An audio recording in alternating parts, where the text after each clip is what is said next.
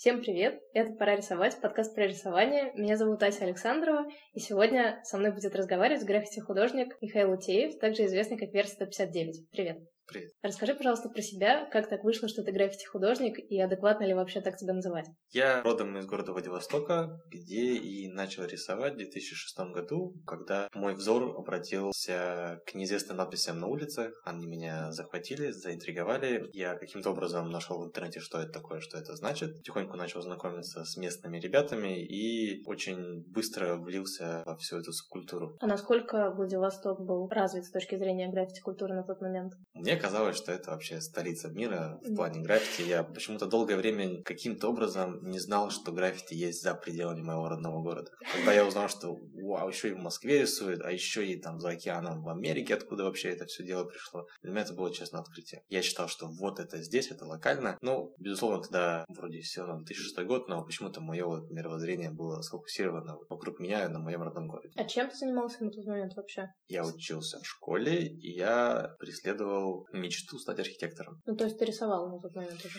Не могу сказать, что рисовал, не могу сказать, что там ИЗО в школе у меня шло там на отлично, в семье у меня никого нету с художественным образованием или даже с какими-то творческими профессиями, даже близко. Было у меня, у меня более такой технический склад ума, но почему-то вот граффити меня захватило. Ну, то есть фактически с граффити начал рисование?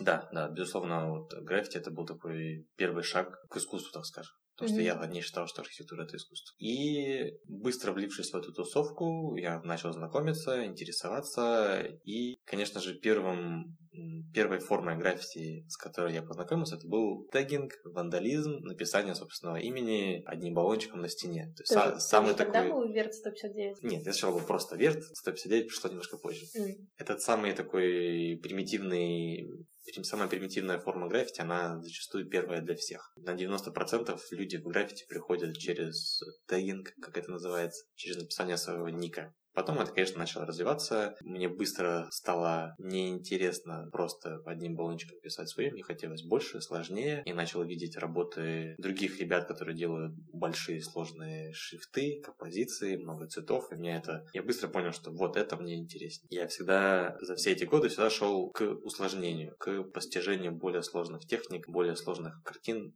и так далее. А насколько реально было тогда, в 2006, ну и немножко позже году в Владивостоке достать всякую разную краску для граффити? И просто, насколько вспоминаю себя в школе, не было особенно, ну даже в Санкт-Петербурге, mm-hmm. не было особенно магазинов для граффити, и покупали краску для автомобилей и рисовали ею. Mm-hmm. Как это обстояло там? Точно так же в Санкт-Петербурге и в Центральной России были одни бренды дешевой краски, mm-hmm. Матип они назывались, и некоторые другие. Они были очень жидкие, некачественные, не специализированные на граффити. В Владивостоке были точно такие же по качеству, но китайские. Mm-hmm. У нас там был Lucky, например, и еще там несколько брендов, которые были ужасные. Но я начал рисовать достаточно поздно относительно мирового феномена граффити, mm-hmm. который начался из конца 70-х, 80-х, когда абсолютно все рисовалось такой краской. Когда я пришел, так скажем, в игру, уже была качественная краска, и она уже только начала приезжать в Владивосток. Поэтому мне повезло. Я по тогдашнему, по-мажорски уже сразу рисовал хорошей краской. То есть мне, я не прошел через те стадии, когда нужно было мучиться.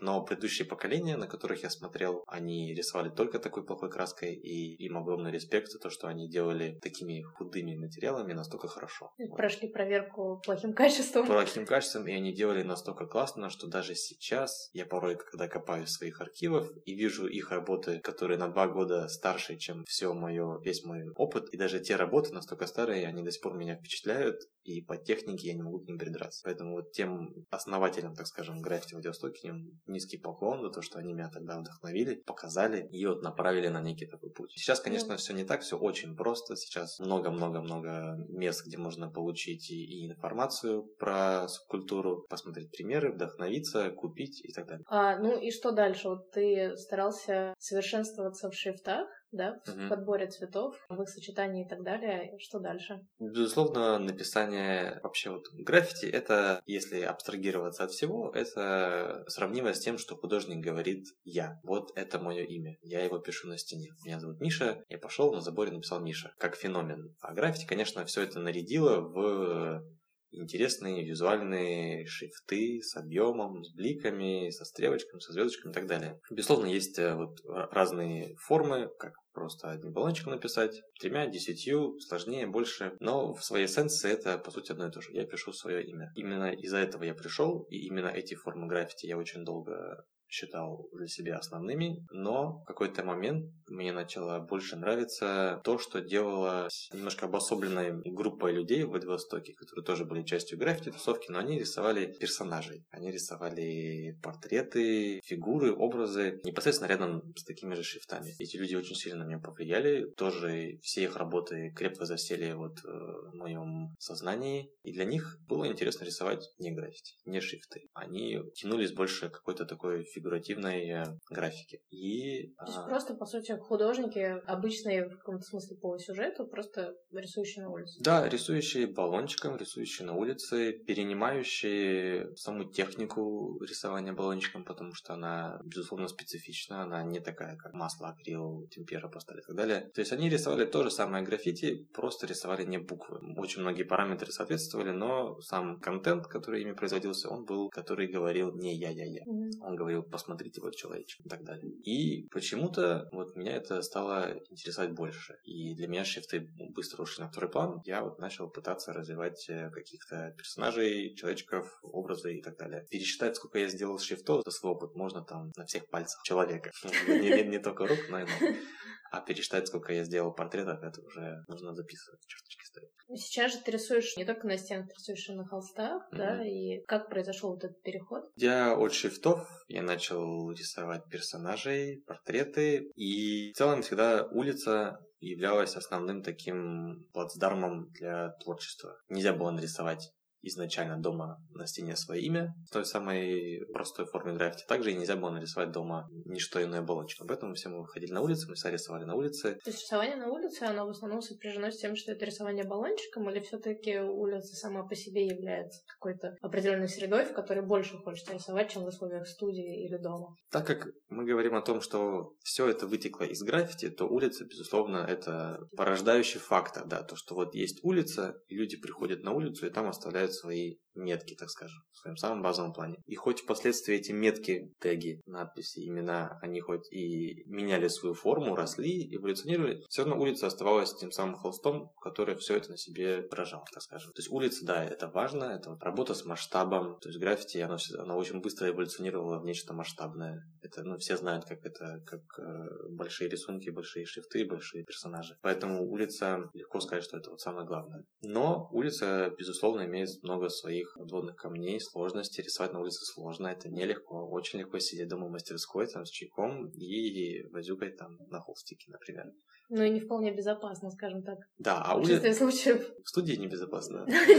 В студии довольно-таки безопасно, нет, на улице. А на улице у тебя есть э, погодные условия, у тебя есть городские условия, как э, машины, падающий снег с крыш и так далее. То есть все это сложно, но это часть процесса, к нему художники готовы, и они с этим работают, работают через эти все условия, и неизвестно, неважно какие сложности, люди все равно возвращаются.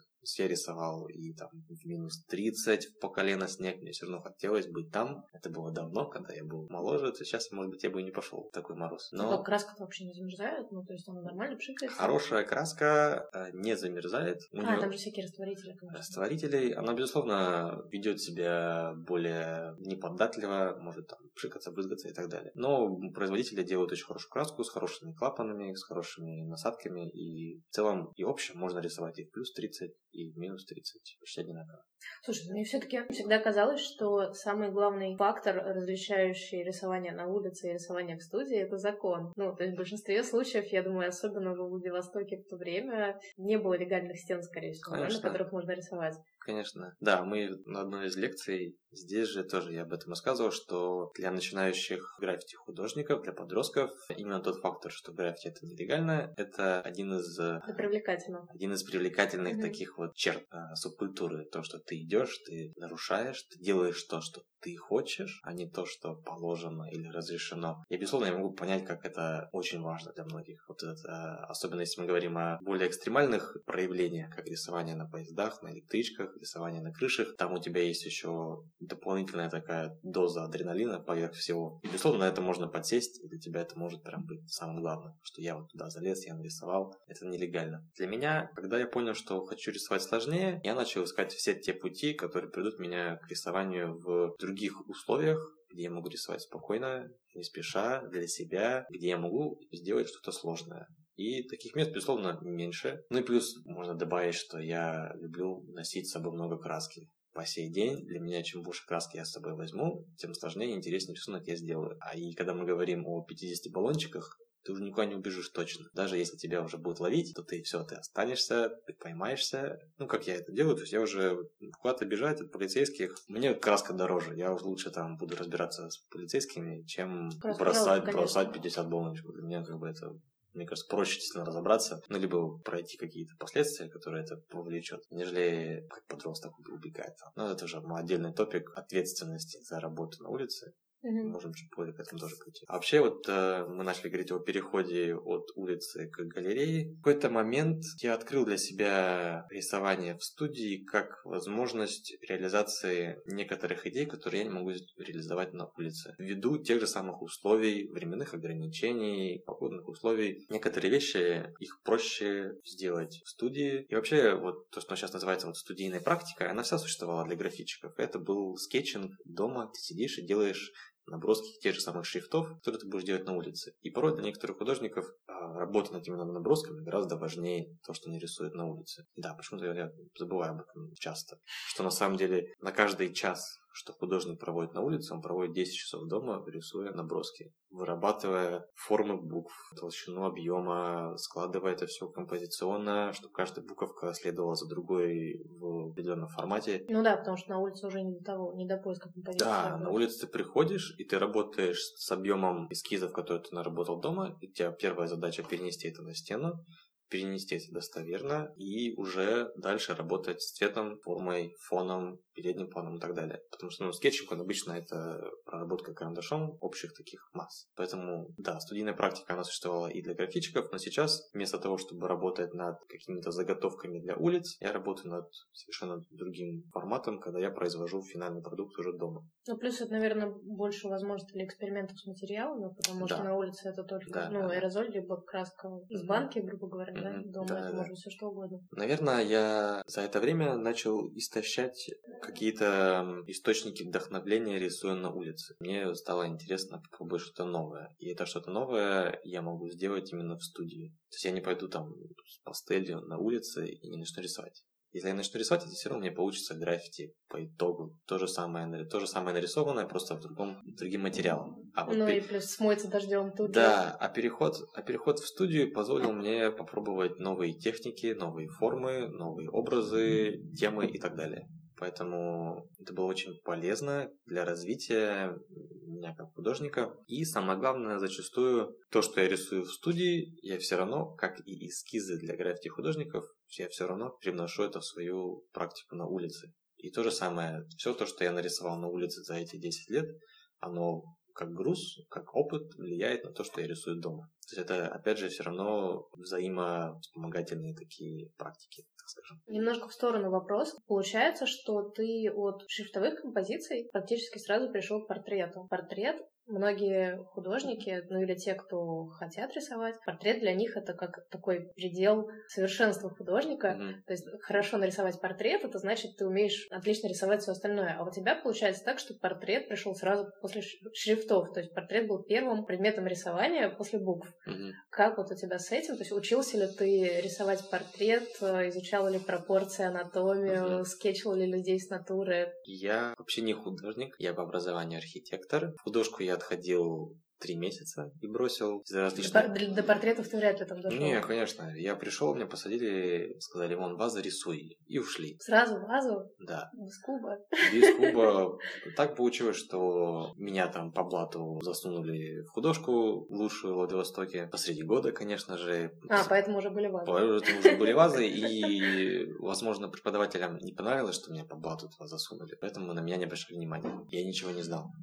И, соответственно, безусловно, получая ноль внимания от учителей, внутренние нарекания между другими детьми, которые тоже платят деньги, ходят с начала года, может быть, стояли в очереди, там, не знаю. В общем, все эти факты... В каком возрасте был? Ну, примерно. Начальная школа? Не самый маленький, нет. нет? Это уже, наверное, был класс седьмой, восьмой, где-то так. То есть, типа лет 14. Да, может mm-hmm. быть, даже и, ну, наверное, не девятый класс, наверное, седьмой, восьмой. Mm-hmm. В общем, все эти факторы повлияли на то, что я стал пропускать и бросил, потому что, мне кажется, любой ребенок бы бросил, потому что ну, это было непродуктивно, неинтересно и не полезно. Э, после я поступил в лицей, где было архитектурное подразделение, которое готовило детей 9, 10, 11 класс к поступлению на архитектуру. Там нам преподавали гипсовую голову, композицию, черчение и рисунок. И вот эти профильные предметы, они, безусловно, подтянули меня. Это был такой один из первых действительно художественных опытов, где я учился рисовать, набивал руку. Черчение это было вот точность, э, раз, ну, размеренность какая-то, вот щепетильность, чистота, что там для архитектуры очень полезно. И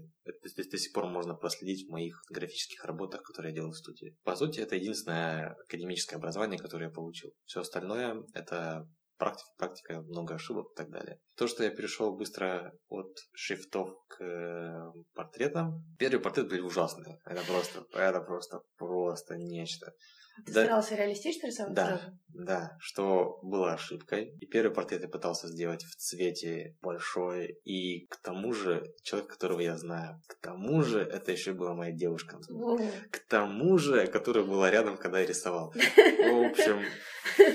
Сильный стресс для настолько всех. Настолько травматичный опыт, что после этого я не рисовал в цвете года три и до сих пор странюсь от рисования людей, которых я знаю. Вот это вот тот один день под Владивостоком у железнодорожных путей, вот он сильно повлиял. Слушай, ну это на самом деле действительно удивительная разница между тем, что рисовать просто людей, людей, которых ты знаешь. Да, которые еще и здесь, еще и в цвете. Которые контролируют процесс. Не, не зная никаких академических, э, ну так скажем, потому что одно дело рисовать там гипсовую рубленную голову, а другое дело рисовать там портрет с ресничками, с 15 оттенками внутри только белка и так далее. Это сильно повлияло, но, в общем, в целом, после этого я отбросился к более простым черно-белым портретам, потихоньку-потихоньку начал строить понимание, как это делается в сторону цветных и более реалистичных портретов. Могу также добавить, что уйдя от шрифта к портрету, в моей практике все еще остался, так скажем, отсылка к граффити. Всегда мои портреты сопровождают графические какие-то композиции, абстрактные, цветовые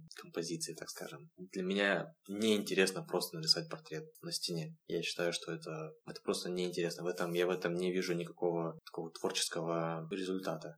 Это просто прийти, срисовать и все. Для меня было интересно э, дополнить портрет абстрагированным, так скажем, граффити. Это всегда сопровождается одно другим. И в процессе сейчас я иду к тому, что эта абстракция, которая вся была на втором плане, она потихоньку выходит на первый. Я могу сказать, что я на пути того, что Возможно, когда-нибудь я полностью откажусь от фигуративного рисования и стану заниматься чисто абстрактным, формативным, так скажем. Потому как за 10 лет я более-менее научился рисовать портреты, и теперь я замечаю за собой, что рисую комплексную работу с портретом и с геометрией. Я трачу полдня на портрет, и три дня на геометрию. Что значит? Что означает, что мне гораздо более интересно ковыряться вот с формами, с цветом и так далее. По поводу портретов, несколько лет назад я решила, что мне нужно прокачаться в рисовании mm. портретов. Я устроила себе, ну, как бы свой собственный проект 500 Faces. Mm-hmm. Вот, идея была в том, что просто рисовать 500 лиц из интернета просто чтобы тренироваться mm-hmm. рисовать лица. Но поскольку это был проект просто, во-первых, он был достаточно большой, 500 это 500 действительно много, много да ну, как бы он был мой собственный, поэтому я все время его прерывала какими-то другими делами. Он продлился, если я не ошибаюсь, то ли три года, то ли пять лет. Mm-hmm. Ну, короче, реально долго. Сколько ты сделала за все время? 500. Все 500? Да, ну, я уже завершила, кажется, в прошлом году или за прошлом. Mm-hmm. Я как-то старалась себя развлекать. Я рисовала, например, в какой-то момент, допустим, лицо одного и того же человека с детства до старости. Mm-hmm. Рисовала всех персонажей сериала Lost. Ну, как- как-то, в общем, поддерживала интерес к этому. Вот, и в конце концов я просто написала объявление о том, что, о том, что ребята, я веду такой проект, если хотите, присылайте мне свои фотографии, у них должны быть определенные параметры, я буду mm-hmm. вас рисовать. И как? Был дикий отклик абсолютно. Ну, конечно, потому что люди любят, когда их рисуют, тем да, более тут еще без бесплатно и вроде как не очень, не очень плохо, но это стало настолько более сложно, потому что люди, ну, на полном серьезе ждали результата, а люди просто присылали мне свои фотографии, я не была с ними знакома в большинстве случаев. Очень сложно угадать сходство, когда это просто какая-то одна, одна, одна фотография, фотография, один ракурс. Да. да, да, да. Ну, то есть я старалась как-то еще полазать по странице человека, посмотреть его фотографии, но еще очень часто бывает, что люди, они, ну, как-то вроде похожие друг на друга. То есть не очень понятно, как так нарисовать, чтобы он получился действительно похож на себя, чтобы он себя узнал. Угу. Но это одна ситуация. Другая ситуация — это когда, естественно, знакомые стали тоже просить, особенно когда это друзья какие-то близкие, и да, тут да. просто совсем ужасный стресс, потому что ну, сложно, потому что угу. это ты человек как раз хорошо знаешь, и какая-то одна застывшая картинка, угу. она его не передает. Это я к чему? Я заметила примерно на, может быть, четвертой сотне, угу. что получается одинаково. Ну, то есть я достигла какого-то уровня, рисования портретов,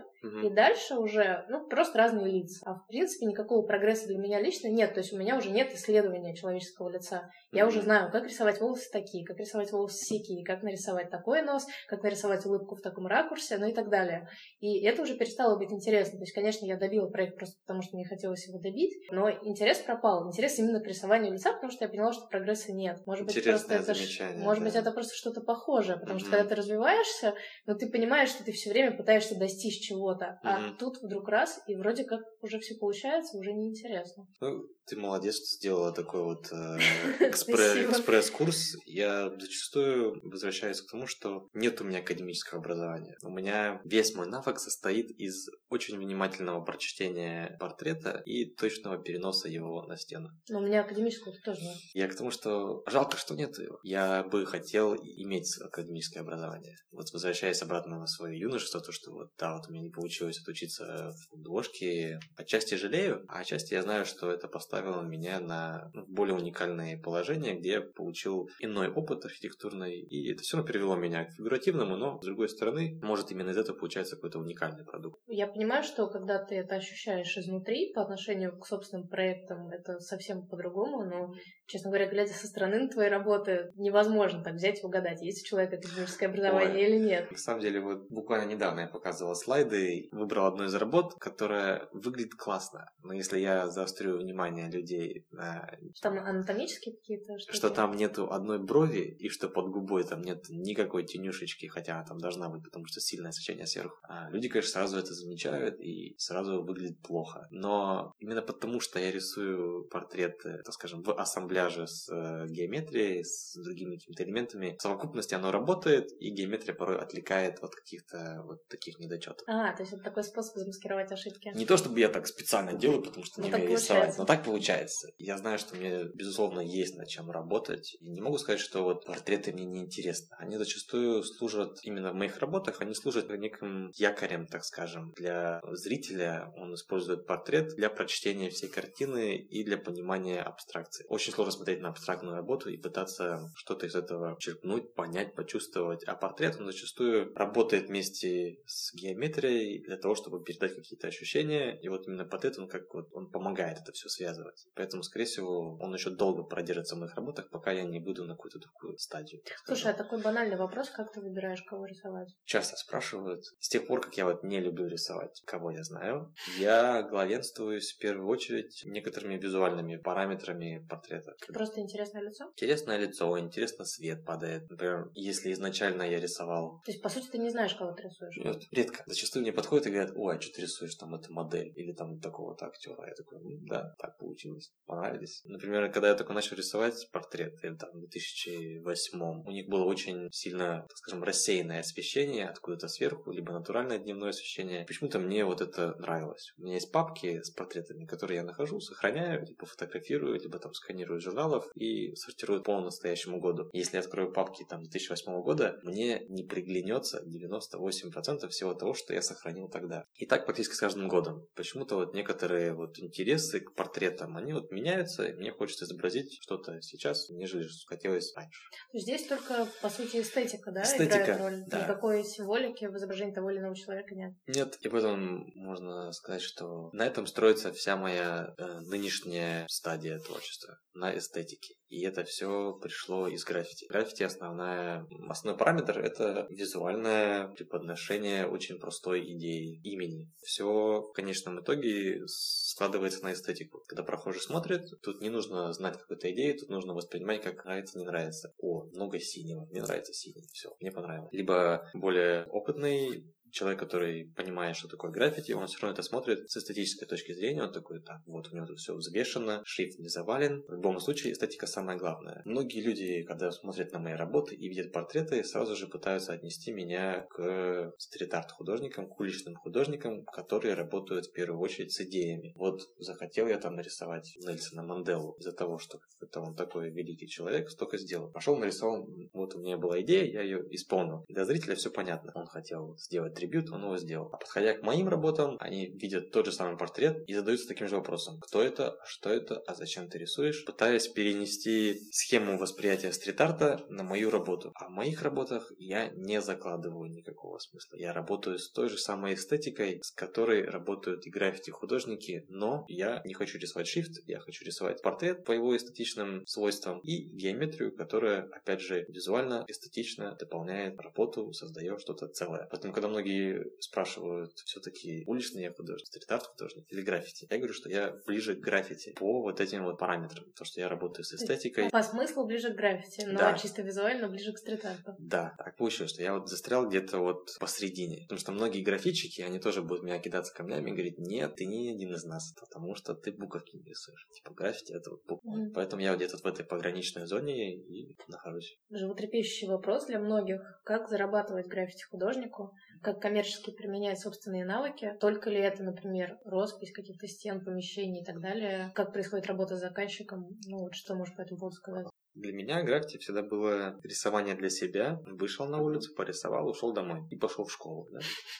следующий день. Потом это стало, вышел, пошел, порисовал, вернулся, пошел в университет на следующий день по окончанию. Во-первых, я не стал архитектором, как хотел в 7 лет, по причинам того, что там мне не хватало креативных возможностей. Я понял, что архитектура — это далеко не красивые рендеры, креативные идеи. Я понял, что мне нужно 15 лет отсидеть за столом, чертя подсобки, стоки, трубы, туалет и так далее, прежде чем смогу сделать что-то креативное. И для меня это было просто не вариант. Я не готов отдать этому столько времени. И ну, я... Но ты полностью отучился или ты не доучился? Нет, у меня бакалавр. И поэтому в этот момент, когда я закончил учиться, я понял, что я теперь открыт полностью для занятия граффити, стрит-артом и всем тем проектам, которые мне зачастую предлагали за время учебы, но которым мне пришлось жертвовать и отказываться. Действует это так, что у граффити-художников у них есть навык. У них есть навык работы с масштабом. Они владеют баллончиком, который может покрывать большие пространства. У обычных художников академических у них зачастую нет такого навыка. Они боятся площадей и не понимают, что это такое. Потому как у граффити-художников есть этот навык работы с пространством, с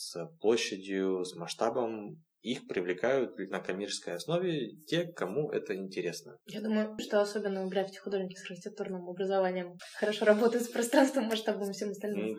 Да, у меня, как может быть, там есть дополнительные какие-то бонусы в этом плане. Безусловно, работая на улице для себя, есть определенное количество прохожих, которые видят, которым нравится, которые подходят и говорят, а можешь нарисовать там меня с женой, например, или там, а можешь, у меня там есть ресторан, приди нарисуй мне там розы. В смысле, розы. серьезно? Меня с женой на стене? О, да, я не придумал, и такие были. Историй много, ну, в общем и целом, плюс граффити художника в плане коммерциализации или возможной коммерции, это то, что он работает на улице, улице и рисует для себя... Сам себе рекламу. Сам себе делает рекламу. Особенно, ну, у меня тоже есть, например, плюс, то, что я рисую портреты, то, что людям понятно. Привлекает людей. Всегда, когда я рисовал с граффити-художниками, друзьями, которые тоже, как я, рисуют граффити. Всегда, когда они делали shift, shift, shift, Миша делает последний портрет, всегда все импонируют прохожие больше мне, чем им. И подходят ко мне, общаются со мной, нежели с другими, потому как это им понятно, они могут это воспринять, понять, понравится, не понравится и так далее. У меня зачастую много связей, которые находятся на улице, которые подходят, общаются и так далее. В целом, есть много людей, кому нужно что-то разрисовать. Интерьер, экстерьер, И это было, ну, это, это был первый заработок, первые коммерческие проекты, когда к тебе подходят, просят, ты идешь и расписываешь. В целом и общем, я могу сказать, что я профессионально занимаюсь коммерческим оформлением, как основной заработок уже 4 года. С тех пор, как я закончил университет, сразу же перекинулся и стал познавать, что такое рисование в помещениях, что такое рисование на, на заказ в целом, что есть заказчик, есть ТЗ, есть эскизы и так далее. Ты это в составе команды делаешь? В зависимости от масштаба проекта, да. Угу. Некоторые проекты мы делаем и по 20 человек, бывают огромные. Некоторые проекты и один, и втроем, и так далее коммерция существует очень близко к граффити в плане того, что очень многие художники граффити этим зарабатывают, этим занимаются. Некоторые более профессионально, некоторые менее, у кого-то широкий спектр навыков, как, например, у меня. Из-за того, что рисую портреты, я могу, в принципе, нарисовать и что-то другое, владея навыками переноса с эскиза на стену. Человек, который рисует только шрифты, ему сложнее будет нарисовать там избушку в поле с небом. Но все равно от портретов к пейзажам переходить нелегко. Но я умею работать с реалистичным изображением, с мелкими mm-hmm. детальками, когда в граффити шрифтах такого просто очень мало, естественно, практики мало, опыта мало. Мне было немножко проще. Безусловно, когда я первый раз сел, и мне нужно было нарисовать избушку в поле со стогами сена, с мельницами, я рисовал это рядом с художниками, у которых художественное образование. Мне было не по себе, потому что я в тот момент еще и руководил проектом, а со мной были на самом деле хорошие художники, которые все это умели и рисовали легко. Я так посмотрел по сторонам, подгадывал, так, ага, сейчас, сейчас разберемся все. Мне было немножко сложно. Хоть в конце и получилось, но, безусловно, настоящее художественное образование, оно было в плюс тем, кто его имел в тот, момент. В целом коммерция, она опасна для граффити-художников. Очень многих она поглотила, и они стали делать только коммерческую деятельность вести. Они рисуют только на заказ, только что скажут, они забыли о своих собственных стилях, они не рисуют больше на стенах для себя, потому что ну, есть работа, есть чем заняться. И очень печально тому, как э, но это для всех художников свойственно. Как только начинаешь работать на заказ, уже рисовать что-то для себя не так тянет, потому что уже нарисовался. Да, это печально. Да, это печально. Нужно всегда искать э, возможности самореализации своих творческих идей, проектов, либо стараться пропихнуть собственное творческое видение в каждом коммерческом проекте. Это очень сложно, это, это не всегда работает, но тем не менее нужно... Я думаю, в России особенно сложно. Нужно стараться, нужно, безусловно, стараться. Но вот коммерция, да, она имеет очень пагубный эффект на многих граффити-художников, которые понимают, что вот я могу этим зарабатывать, ты знаю, все, я больше не буду рисовать для себя. Зачем? То есть я вот развил определенный навык, я могу дальше с ним идти. Возможно, это отсекает именно тех, кто и так бы ушел, например. Для меня, я понимаю, что я очень много времени уделяю этому, и что я в постоянном поиске идеальной пропорции творческих проектов и коммерческих проектов, и что я вот стараюсь понимать, знать и действовать соответственно, чтобы не попасть в эту какую-то коммерческую рутину, забывать о своем собственном стиле и так далее. В любом случае, рисование на улицах, оно сильно уменьшилось в последние годы для меня. Над этим работать. Потому что улица, она важна. Улица, она интересна. Такой вопрос. Я вот недавно была в Португалии, и там стрит-арт очень бросается в глаза. То есть, mm-hmm. во-первых, что меня очень впечатлило, я была там в паре городов, я общалась с несколькими людьми, часть из которых прям местные и местные, часть приезжие, но практически все, первый вопрос, который мне задавали, видели ли мы уже стрит-арт. Mm-hmm. Причем это была и женщина, например, за 50, у которой мы жили в Порту, mm-hmm. и молодые ребята, и все как-то очень вовлечены в процесс появления стрит-арта в Португалии. Все это замечают, хорошо к этому относятся и, в принципе, воспринимают это как что-то, чем можно гордиться как достопримечательность. Там действительно очень много нарисованных домов. Зависть.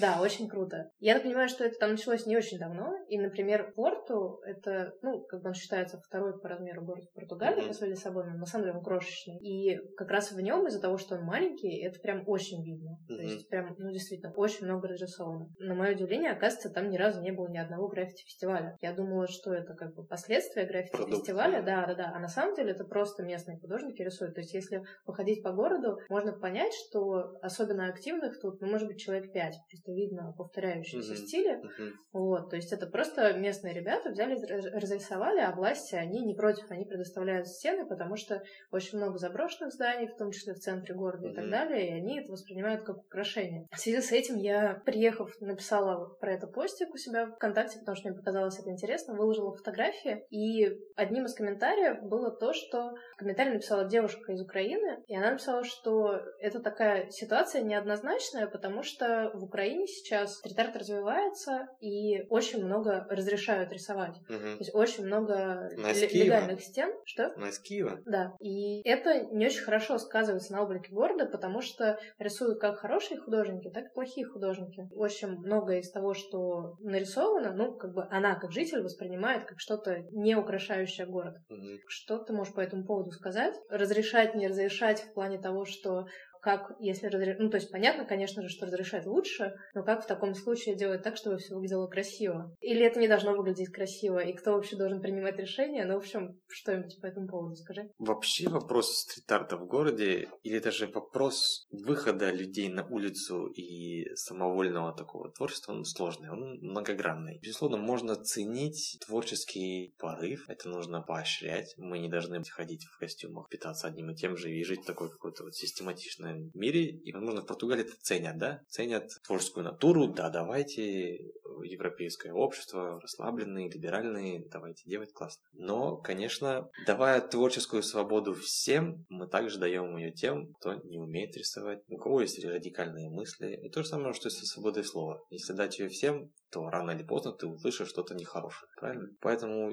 какая-то система, опять же, которая борется с этим, это очень сложно, это рано или поздно ущемит тех, кого не надо. Сложный вопрос, на которого нет ответа. Но это как про любую цензуру. Нужна Да. она или нет? Вот, ну, то есть, если сейчас убрать цензуру, то завтра кто-нибудь пойдет и нарисует фалос. И, может быть, это и хорошо, что фалосов не видел. Езжайте в Египет, вон они там везде. А с другой стороны, ну, блин, ну, там, дети. А может быть, Но, с через... другой стороны, что дети фалосов не видят? Да, а может быть, через 10 лет, когда все будут рисовать фалосы, уже это перестанет быть вопросом. Ну, то есть, сложно, сложно. Нет ответа на этот вопрос ни здесь, ни за границей. То есть, все с этим сталкиваются. Мы же запрещаем рисовать свое имя на этом заборе, да? Но мы даем разрешение нарисовать чей-то портрет на этом заборе. Всегда есть двойные стандарты, всегда есть э, плюсы и минусы. Что можно еще сказать? Стрит-арт и граффити. Граффити никогда особо сильно не поддерживалось, ввиду того, что это непонятно в общем и целом. Стрит-арт же, который работает с идеями, с изображениями, он более понятен, и, соответственно, в последние годы он переживает большой бум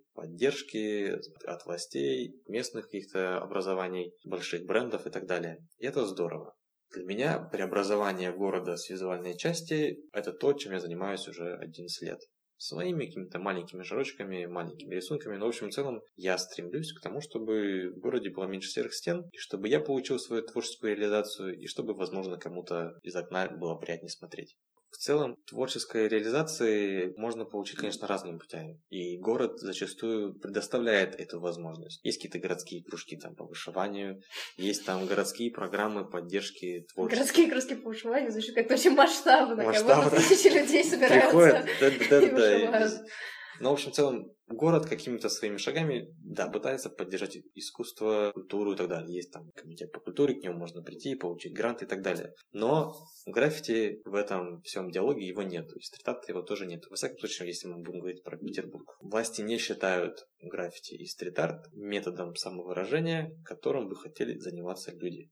Соответственно, он не выделяет никакие деньги на это и не даже смотрит в эту сторону, а наоборот активно борется с любыми такими действиями. Ты представляете, если бы кто-то дома сидел и вязал сыну чулки, тут вламывается ОМОН, забирает чулки, вяжет бабушку и шьет ей статью. Потому что это нелегальная форма там, самовыражения, вязать шапочку там, например. По сути, то же самое происходит с граффити. Да, это очень хаотичное движение. Да, очень тяжело понять, что это форма самовыражения, смотря на исчирканные заборы, там, исписанные подъездные, парадные. Да, безусловно, очень легко назвать это все, все при все, что имеет к этому отношение, как вандализм, как плохо, неправильно. То, что система все это запрещает, еще больше порождает вот этого самого негативного, самого простого элемента, как тегинг, вандализм и так далее. Возможно, скорее всего, если создать определенную систему, где граффити и стрит-арт поощряется, где есть площадки, есть возможность, то это первое пойдет на спад. Гораздо меньше будет там чернухи и непонятного вандализма, гораздо больше станет рисунков понятных, красивых, интересных, да, с пропорцией чего-то невнятного, но тем не менее. Я так понимаю, что это именно то, что пытаются сделать в Португалии. В Лиссабоне там есть э, несколько счетов, причем в очень таком центральном месте, mm-hmm. которые, ну, по крайней мере, как нам рассказали, не знаю, насколько это действительно так реализуется, mm-hmm. но это щиты для всех. То есть можешь прийти и нарисовать что угодно. Mm-hmm. Там они освещены, то есть можно приходить Очень в любое идея. время суток. Мы там были недолго, у нас не было возможности посмотреть, меняются ли там изображения. Mm-hmm. Вот, но они там есть, и там явно очень много слоев краски. В Петербурге нет ничего такого. У нас была здесь легальная стенка, которую даже приехал, открыл губернатор, которую впоследствии закрыло местное отделение полиции, потому что им не принесли бумажку. Которые знали, что это легальная стенка. Они знали, что приезжал туда губернатор. Они знали, что было официальное открытие с прессой, но у нас нету бумажки. Нам, если позвонит какая-то бабулька из соседнего дома, которая не нравится, мы приедем, мы всех арестуем. Такая ситуация с единственной бывшей легальной стенкой в стене в Петербурге, где можно было прийти и порисовать. Все, все остальное это на свой страх и риск, со своим каким-то разрешением от собственника и так далее. В общем и целом рисовать сложно на улице, особенно в Петербурге. Я это понял после переезда, но у нас есть исторический центр, который красив и который, например, не так хорошо бы выглядел, если бы мы сейчас сдали разрешение всем везде рисовать. Ну, вот в, в, этом, в этом как раз и проблема. То есть разрешение рисовать всем, оно влечет к тому, что кто-то обязательно нарисует плохо. И Но там, при этом, и там, если, там, если, не, если надо, не разрешать, то и красиво не нарисуют. Да, Поэтому... вот именно. Да. Это Петербург, он очень специфичный. Он очень и красивый, он очень исторический. Это нужно защищать, и нужно ценить, безусловно. Но нужно также осознавать, что это город с молодыми людьми, с современными, с потребностями, с таким мировым явлением, как граффити и стрит-арт, что это, это нельзя забыть, это нельзя просто бесконечно закрашивать ЖКХ.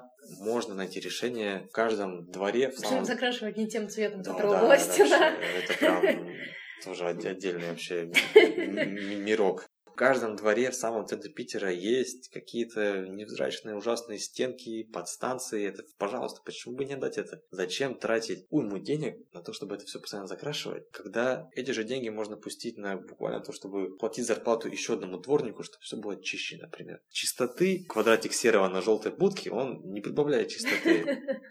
Очень мало искусства на улицах в Питере. Вот ты побывал в Лиссабоне, и наверняка вот богатство красок, деталей мелких, больших, оно огромно. А ты идешь в Питере, и да, это Тоси, Растрелли, безусловно, очень красивые фасады, скульптуры, памятники, но... Но они законсервированные. И это все очень Если похоже. появляются какие-то изображения, это какая-то жизнь города в любом случае. Да. Е- мы, есть какая-то динамика. Мы же, не, мы же не в музее живем отчасти. И либо никто не просит вас трогать центр. У нас же есть и другие районы. Да в том же центре есть дворы и все остальное. Конечно.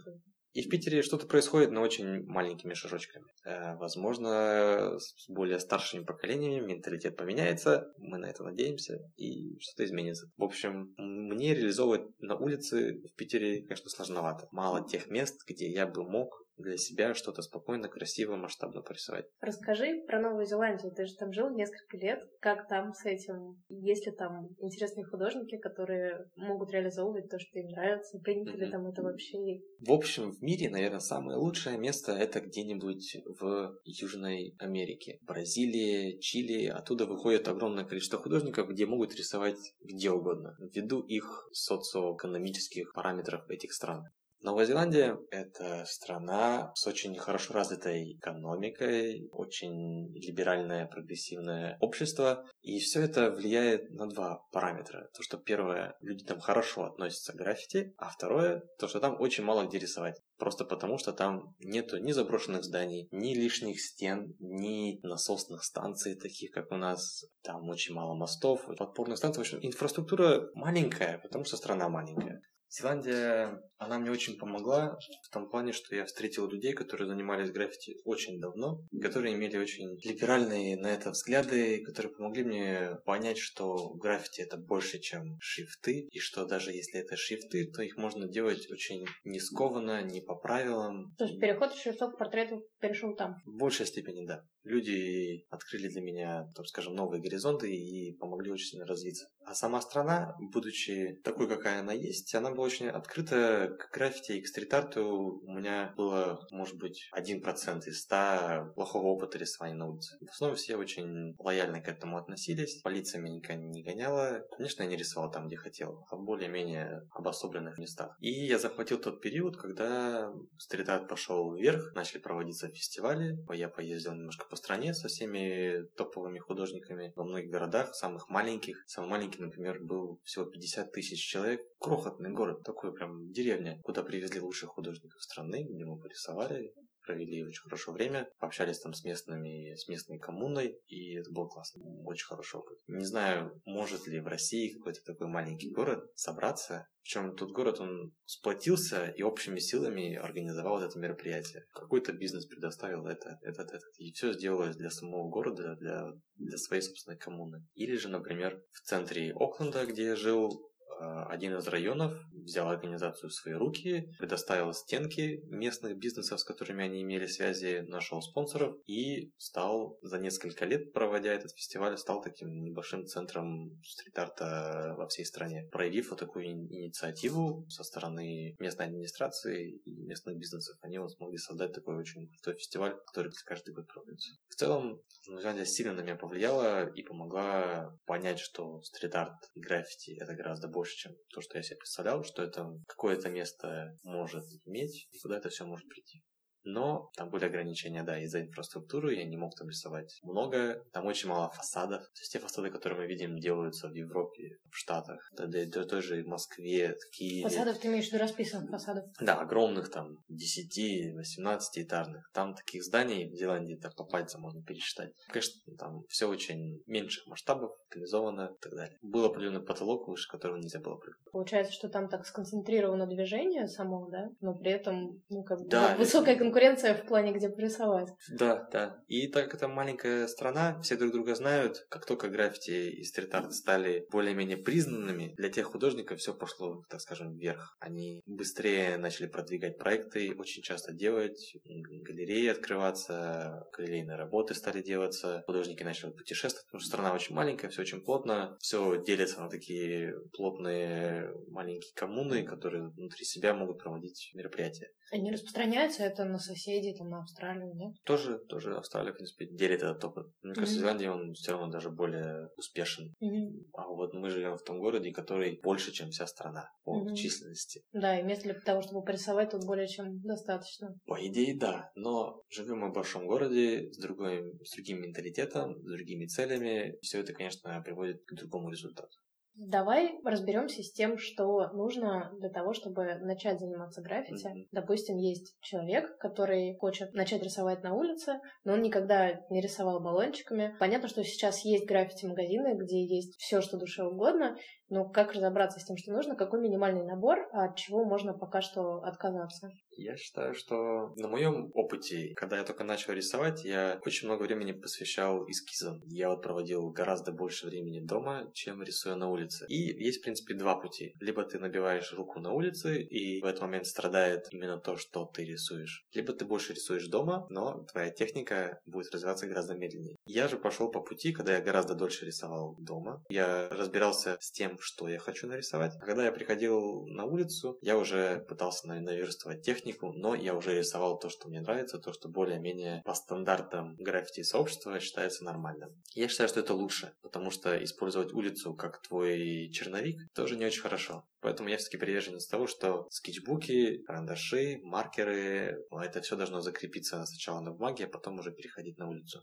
Ну, то есть первый набор это обычный набор художника. Чем ты да. рисуешь обычно да, дома, да. то же самое пригодится. Маркеры становятся на втором месте, потому как нужно тоже понимать цвет, формы, объем и, безусловно, работать не только в карандаше. А цифровые эскизы могут быть? Это же проще подвигать композицию туда-сюда. Наверное, это не столько применимо к граффити-шрифтам, потому что тебе нужно много-много сделать линейных таких набросков, букв. Угу. Конечно, если человек хочет с самого начала привыкать к графическому планшету, и если ему это пригодится в будущем, то да. Но в основном все это просто... Но если например, он просто уже умеет работать в цифровых редакторах, да, не очень привык рисовать маркерами карандашами. Я бы сказал, привыкай рука, руками, да. То есть цифровая штука всегда пригодится позже угу. в немножко других проявлениях дизайна или да, какого, какого-либо граффити цифрового. Но пусть это с самого начала рисуется руками в аналоговом формате, на бумажке, с ластиком, с ручкой. А дальше, конечно, надо задуматься, или вообще с самого начала понять, что тебе интересно. Вот интересен адреналин, побег, там,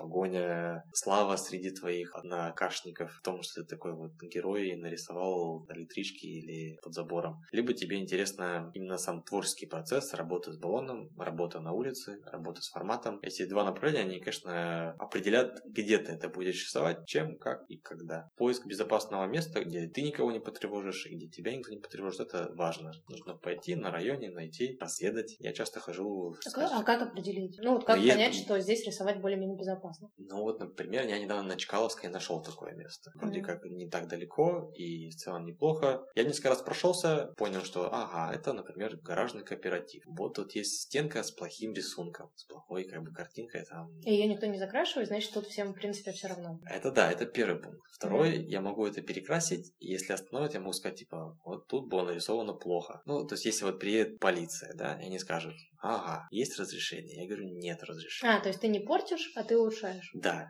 Mm-hmm. То есть в этот момент можно начать диалог с полицией и, в принципе, не садиться в машину и не уезжать зачастую. Полицейским ты тоже особо не нужен, на самом деле. Чтобы по бумагам провести вандализм, нужен заполненное заявление от владельца собственности. Mm-hmm. Они пока найдут владельца гаража, пройдет там трое суток, например, им, им это не надо. Поэтому зачастую, когда полиция работает с граффити вандалами, в скобочках, они просто привозят, пишут заявление, снимают отпечатки пальцев, там, бла-бла-бла, и отпускают. Потому что больше ничего сделать не могут. Пока не найдут владельца, дело никуда дальше не пройдет. Поэтому, если полиция приезжает, то с ними есть возможность поговорить, пообщаться, объяснить, и они просто махнут рукой и уедут. Ну и в этом случае я посмотрел, что вот да, плохой рисунок, что здесь, в принципе, не закрашивают, очень небольшая проходимость людей, чем меньше, тем меньше возможность наткнуться. И я еще серьезно подошел, я надел светоотражающий жилетик, чтобы максимально слиться с человеком, который должен здесь быть. И я слышала такое, да, что и вот что это можно делать. Форма, как бы она. Он точно влияет. Да, это да, просто человек проходит и смотрит, ну он же в форме, зачем левому человеку форму одевать? Ему нужно выдали это. Кто выдал? Ну, раз ЖКХ выдал. Я еще думал написать себе какую-нибудь там просто аббревиатуру из букв ЖКПТК номер 8, например. Верт 159, мне кажется. Ну, это менее понятно английский букв. А так это какое-нибудь там некоммерческое объединение, воровший двор, там, не знаю. И я там спокойно рисовал. И в процессе даже познакомился с владельцем гаража, и я тоже смог с ним пообщаться, и он стал не против. И впоследствии теперь у меня уже есть как бы вербальное разрешение владельца, и это не, не на 100%, здесь все равно могут забрать, потому что бумажки нет. Mm-hmm. У нас же все по бумажкам. Там лучше, конечно, если ты можешь достать бумажку от владельца гаража или подпорной стенки, или там дома, то, конечно, лучше это взять и да, спокойно рисовать, и уже никто не тронет. А бумажка какого рода? Просто я такой-то, такой-то разрешаю такому-то ну, нарисовать. Ну, номер, номер мой контактный такой-то, а. чтобы позвонить, проверить и так далее, да. Все это может быть в свободном можно виде. Подделать. Да. Ты можешь написать, типа, вот Петр там Васильевич, а будет звонить твоему там корешу Артему, и он такой, да, можно. Я ни разу не поделал, но теоретически, да, можно так сделать. И тогда будет все проще. Так и все-таки, вот пришел человек в магазин, допустим, нашел он место, угу. понял, что хочет рисовать, ну, например, как в твоем случае, да, что это какая-то работа более-менее сложная, угу. масштабная, что ему надо выбирать? Потому что для меня, например, в какой-то момент стало удивительно, что, оказывается, можно купить один баллончик, и к нему разные насадки, и они будут делать разные линии. Да, я прям подумала, ничего важно, себе, да. я думала, можно, ну, я думала, для каждой линии нужен свой баллончик. Насадочки, да, они съемные, называются кэпы, да, они производят разные линии за счет того, что они имеют разную конфигурацию, сколько краски через них может протечь там разные толщины засечки. Покупая свой набор, нужно понимать, что есть светлые, темные, средние оттенки. Если ты накупишь только средних оттенок, то у тебя не будет контрастности. А мы, мы знаем граффити по тому, насколько это зачастую ярко, контрастно. Есть черный и белый, вся палитра радуги. Поэтому нужно понимать, что вот у меня есть шрифт, он объемный, объем у него темный, лицевая сторона она средняя, и блики в этих букв они светлые. Соответственно, нужно набирать палитру от темных к светлым, далее. Не так важен именно сам цвет, сколько светлота. Важно, ну, чтобы были светлые и темные. Контрастность важна, mm-hmm. да. А цвет это уже как хочешь. Можно рисовать и не контрастные шрифты, если тебе это хочется. Но это уже, например, если к этому и приходят, то уже позднее, осознав базу, что вот такой шрифт, так он выглядит контрастным, а попробую-ка я уже не контрастный. И эти эксперименты, это здорово, к этому нужно идти, и граффити это очень динамично до сих пор развивающийся вид искусства, когда новые приемы открываются каждый день, что нету никакой книги, где написано, как нужно рисовать. Но есть какие-то какие базовые вещи, которым можно научить, которым нужно следовать для того, чтобы их понять, а потом от них отказаться или усовершенствовать. Как и в портретах. Сначала пойми базу, а потом рисуй большие носы, большие уши, желая сделать какое-то там дополнение. Кто говорил? Пикассо говорил, чтобы нарушить правила, их нужно сначала знать. Да все так говорят. Ну хорошо, наверное, пожалуйста. Не знаю. И это очень правильно. Сколько стоит нарисовать гараж? Сколько денег ты потратишь на краску? Ой, это вообще лучше не считать. Не, ну это все-таки, я думаю, что для многих тоже либо препятствие, либо наоборот, что, ну, как бы все считают, что граффити это дорого. Реально. А есть дешевое хобби? Ну, есть. Но тоже вышивание, про которое мы говорили, оно всякое обойдется Какая-нибудь там пряжа итальянская, спицы золотые, немецкие. Подожди, это не вышивание, это вязание. А, да нет, ну я, честно говоря... Машинка, так зингер-то какая-нибудь. Слушай, я не знаю, не, ну я думаю, что действительно чисто по масштабу... Ну, это это... Мне кажется, даже масляная живопись она дешевле выйдет. А мне всегда кажется, что вот масляная живопись, на такой тюбик маленький, что это выдавило все. Потому что, конечно, мы работаем больше в общем и целом, я с собой всегда беру 50 баллонов, например, и трачу из них ну, до, до пустого состояния, чтобы выкинуть. Всего там 1, 2 или 3. За счет mm-hmm. того, что я теперь ношу много краски, я постоянно по чуть-чуть трачу всего и не замечаю, насколько много у меня уходит. Да, если ты вот идешь и на отдельную работу покупаешь, например, 10 баллонов плюс дополнительные кэпы, потому что они часто забиваются и стандартными плохо рисовать, потому что они дают слишком толстую линию, то да, ты можешь на каждую работу тратить там до 5000 рублей. А, не, ну это не так много. Я думала... Но все равно... Я думала, будут десятки. Не-не-не. Ну вот там баллон стоит, например, 300 рублей. 10 баллончиков, вот 3000. Там 12 баллончиков это получается у нас. Ну вот 15 баллончиков, да, там это твои 5000. Угу. Я вот не готов. Ну, у меня краска появляется с работы, заказов, с фестиваля и так далее. То есть я редко прихожу в магазин и там покупаю. Только... То есть фактически экономичнее получается выстраивать цветовую палитру, исходя из тех цветов, которые у тебя есть. Не покупать да, специально ну как, работу. Всегда, всегда нужно. Всегда бывает так, что вот у меня есть идея использовать mm-hmm. зеленый и синий. И все, тогда ты смотришь, типа, ну да, мне не хватает, и пошел докупил. Не дешевое занятие. А ты, когда рисуешь на улице, ты пользуешься только аэрозольной краской или обычной строительного магазина тоже? Такой, назовем это фасадкой в основном, хотя mm-hmm. она зачастую и интерьерного качества. Я использую ее для фона. То есть я прихожу, если там начишка на а, ну, то есть, грубо говоря, загрунтовать? За, загрунтовать и закрасить, потому что размечать свой рисунок поверх чужого рисунка так многие делают, но лично я теряюсь в линиях, потому что порой сложно различить, где твоя линия, а где предыдущая. Поэтому да, я все закатываю, Иногда я отчасти запариваюсь, беру с собой несколько оттенков фасадной краски, чтобы выкрасить какие-то большие плоскости, с которыми я потом могу работать уже аэрозольной краской. Но в целом, да, все, что я делаю на улице, это аэрозоль. А в мастерской я уже работаю и с акрилом, и с пастелью, и с разными другими Значит, инструментами. С, аэрозолью в том числе, да? Да, аэрозоль все равно остается для меня моим основным инструментом, потому как я более всего, более уверенно чувствую, используя именно ее. Просто при переходе в мастерскую я начал использовать немножко другие техники использования разоли, как, например, трафаретная техника, она стала такой центровой. Трафаретная техника помогает мне изобразить фигуративные изображения с помощью разоли, что, в принципе, невозможно на маленьких форматах, потому что у тебя все равно баллончик это не... А ты не пробовал аэрограф? Пробовал, но немножко не то. Для других вещей он абсолютно адекватный инструмент. Как дополнение, да, но как основная все равно меня остается это либо графика, либо чернила, либо разрез. Что еще надо, кроме краски, ну, чтобы на улице рисовать? Перчатки, маска, подобающая одежда грязная, которую не жалко испортить. Mm-hmm. Ну, у меня 80... каким-то носишь, да? Когда я собираюсь делать что-то побольше, повыше, да. Зачастую я стараюсь найти подставку где-то в районе стенки. Порой это удается, чтобы получить там дополнительные 3, 3, 30 сантиметров. Да? Ну, леса ничейные, это прям совсем уж э, повезло. Ну, как называются такие деревянные подставки? Козлы? Козлы. Вот я понял.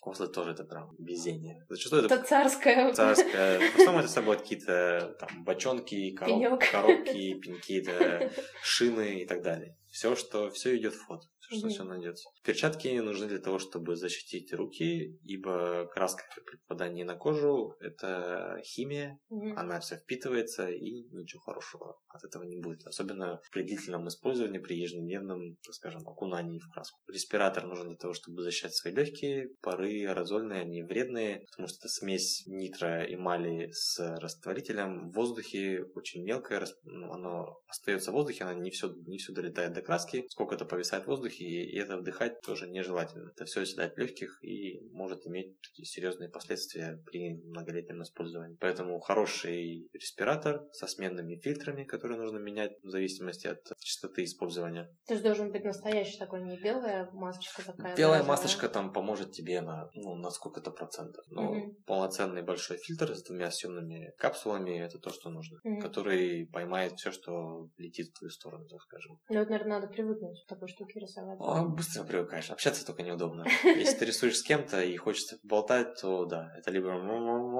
либо ты снимаешь и не рисуешь какое-то время. В целом, я не могу сказать, что я лично очень строго сам к этому отношусь. Зачастую на улице я рисую без маски, хотя пора бы уже и там рисовать маски, потому что время идет, здоровье все дороже и дороже становится. Легких новых не будет. Да, но была такая логика, что на улице ветер продувает и попроще. Так и есть, но маска никогда не повредит. А рисуя в помещениях, в интерьере, тут без маски физически невозможно.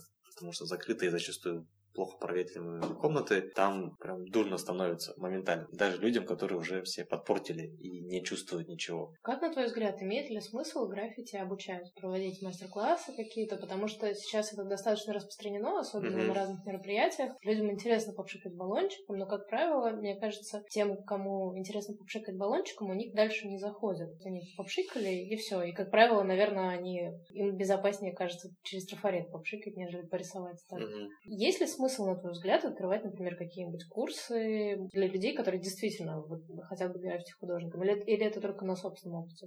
В России с середины 2005 по настоящее время очень популярны были граффити-школы. Они были и в Питере в нескольких проявлениях, открываемые разными людьми. И в Владивостоке были, и в Новороссийске, и в Новосибирске. То есть во, во многих городах России это распространенная тенденция открывать такие школы. Я считаю, что меня никто не учил, я всему научился сам и пришел к хорошему результату. Граффити научить можно хорошо, а можно плохо. Можно Я так понимаю, можно научить технике, просто облегчить этот процесс вхождения, наверное. Да, но нет ничего лучше, чем Но это можно обучение, часов. наверное. обучение самому. То есть я считаю, что вот э, когда ты сам до чего-то доходишь, ты вот действительно что-то понял. Когда тебе что-то объясняют, это порой может не полностью быть воспринято учащимся. С другой стороны, безусловно, можно преподать многие вещи как подсказки, которые тебе помогут тебе в твоем процессе. Ну, какие-то лайфхаки, как обычно. Лайфхаки- Как, как, как сделать так, чтобы линия Да. была ровной, Да, да, да, да. Этому можно обучаться. А Мгм. научиться именно рисовать граффити, это уже гораздо сложнее. Потому что если тебя какой-то художник будет этому учить, он тебе, скорее всего, расскажет, как он это видит, как он это делает. И, соответственно, скорее всего, учащийся очень э, крепко воспримет эту информацию и будет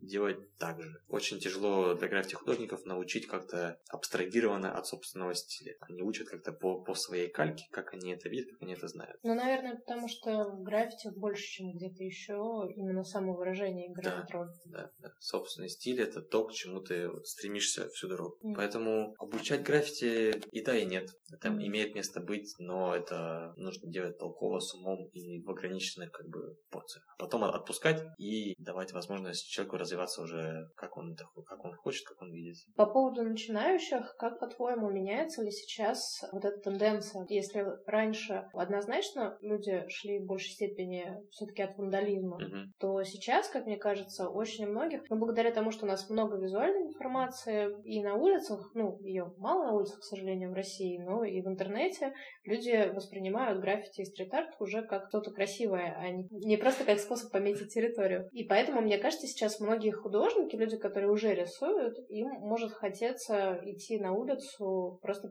для того, чтобы попробовать новый для себя формат, но чтобы создавать там что-то красивое. Мгм. Мне кажется, может быть, даже возраст вхождения в граффити-культуру повышается, нет?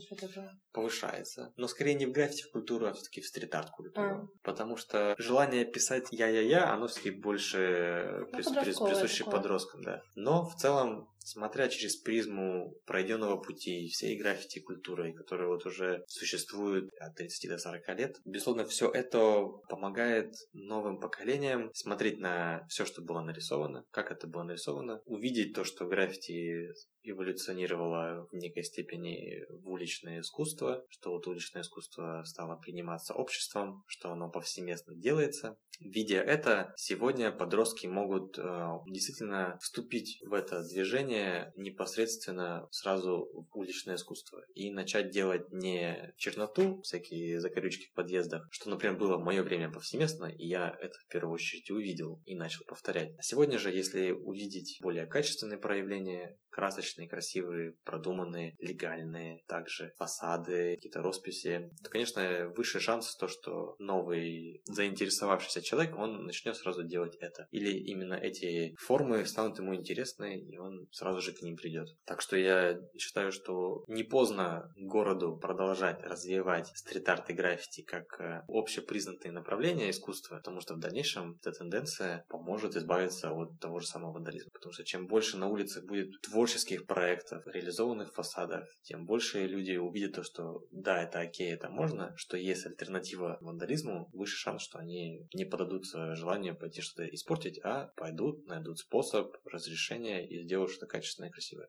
Самое ну, то есть соответствующая среда просто поможет воспитать поколение не вандалов, да. а художников. Это, это как теория разбитых окон. Есть одно разбитое окно, значит скоро появится и второе. А если постоянно поддерживать чистый фасад, то он меньше будет подвергнут каким-то вандальным. Этим же и пользуются ЖКХ. Но они не понимают, с чем они столкнулись. С тем, что это практически необузданная сила, и ее не закрасить. Ее либо направлять в нужное русло, либо вводить просто полицейский штат просто там руки рубить за то, что люди там черчишкают.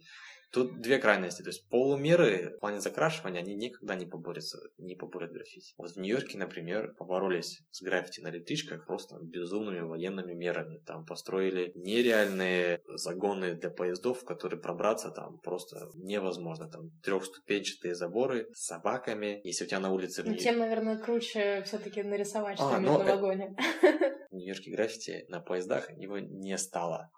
Mm. Они полностью искоренили. Если у тебя... На... Ну, нам тоже надо такие кордоны поставить на подходе к каждому дому. Если у тебя в Нью-Йорке найдут маркер в сумке, тебя арестуют, у тебя будет штраф. Они вот дошли до так... Это, это как наркотики. Да, просто маркер там шире определенного пера. Все графические, ну, как бы носят большие. Ну, да, да, потому что, ну, у них был как бы все катастрофично забито граффити. Это сейчас, да? Нет, было, было, а. было. Сейчас. Сейчас все чисто, но они поняли, что если мы хотим с этим бороться, нам нужно делать это экстремальными методами. Не, я имею в виду сейчас, до сих пор могут арестовать маркером. Сейчас не знаю. А сейчас они перешли ту фазу, когда это делается. Mm. Они как бы пережили, вот, ну, переломили, так скажем, систему, и все. Сейчас уже можно, наверное, подрасслабиться. Mm-hmm. Сейчас уже, наверное, никто особо не потянется с маркером. Либо это будет в тех масштабах, с которыми они могут бороться. Очень интересно. Я думала, в Нью-Йорке какая-то такая свобода относительно Но мы, но мы, говорим, мы говорим сейчас о вандализме mm-hmm. именно относительно поездов. Mm-hmm. Есть очень известные фотографии, где вагоны поезда, где там живого места нету, все исписано. Это, mm-hmm. конечно, вандализм, это, это тяжело назвать искусством, но это часть э, граффити культуры, с которой вот именно они таким образом и поборолись. Они вот приняли именно вот такой жесткий метод. А потом в дальнейшем, конечно, там стрит-арт, граффити, он вернулся в Нью-Йорк. Сейчас очень много всего интересного, легального, красивого происходит. Ну, к тому, что вот здесь, в Петербурге, полумеры ни, ни, ничего не сделают. Они только будут дальше пилить бюджеты, выделять краску, закрашивать, делать красивые квадратики разноцвет. Но... Выделять краску не того оттенка. Мы к тому, что атмосфера окружения порождает то, что там будет твориться. Если будет благоприятная для творчества атмосфера, творчество и будет развиваться. И будет оно где-то плохом, в основном хорошим, потому что есть кому обучать, есть кого обучать, есть на кого смотреть, есть ограниченные примеры, то есть это все может существовать. Будем надеяться, что это произойдет у нас. Давай такой последний завершающий вопрос посоветуй что-нибудь тому человеку, который послушает нас и подумает о том, чтобы начать заниматься стрит-артом, но как-то он волнуется, не знает, с чего начать. Ну, какой-нибудь такой самый простой совет. Самый простой совет. Чтобы рисовать на улице, нужна определенная храбрость смелость для того, чтобы выйти и выполнить свою задумку в публичном пространстве. И эту храбрость нужно иметь, нужно все воспитывать, потому что Я, конечно, не призываю там всех идти и нарушать закон, но публичное пространство, оно для всех. Есть смысл, есть смысл в том, чтобы выходить и вносить в него изменения, которые привлечет к нему внимание или его как-то улучшит. Поэтому я, я за стрит-арт, я за искусство на улице в любых его проявлениях, в разумных, в интересных, в продуманных, не просто хаотичный вандализм. Ну и совет в том, что осознавайте, понимайте, что вы хотите добиться, насколько для вас важна самореализация и относительно того, что вы хотите сделать, используйте нужные инструменты будь то граффити или стрит-арт, это уже вам решать. Но главное осознание и осознанность действий. Относительно граффити это принимание и осознавание ответственности, которую ты несешь и перед законом, и перед обществом, и так далее. Про осознанность это отличный совет вообще для любого творчества, mm-hmm. и не только для творчества. Спасибо большое. Мне кажется, получилось очень полезно и прям всеобъемлюще. Это, тоже, да. это был подкаст «Пора рисовать». С нами разговаривал Миша Утеев. Ссылку на работы Миши мы приложим где-то тут в описании. Если вы хотите следить за новыми выпусками, то тоже где-то здесь есть ссылка на подписку. Вы можете оставить нам свою почту, и мы будем вам напоминать о новых выпусках. Также можно подписаться на YouTube-канал, где выходят эти выпуски в формате видео с картинками. И на сайте Постер у нас тоже есть страничка, где появляются новые выпуски. Все, всем пока. Пока-пока.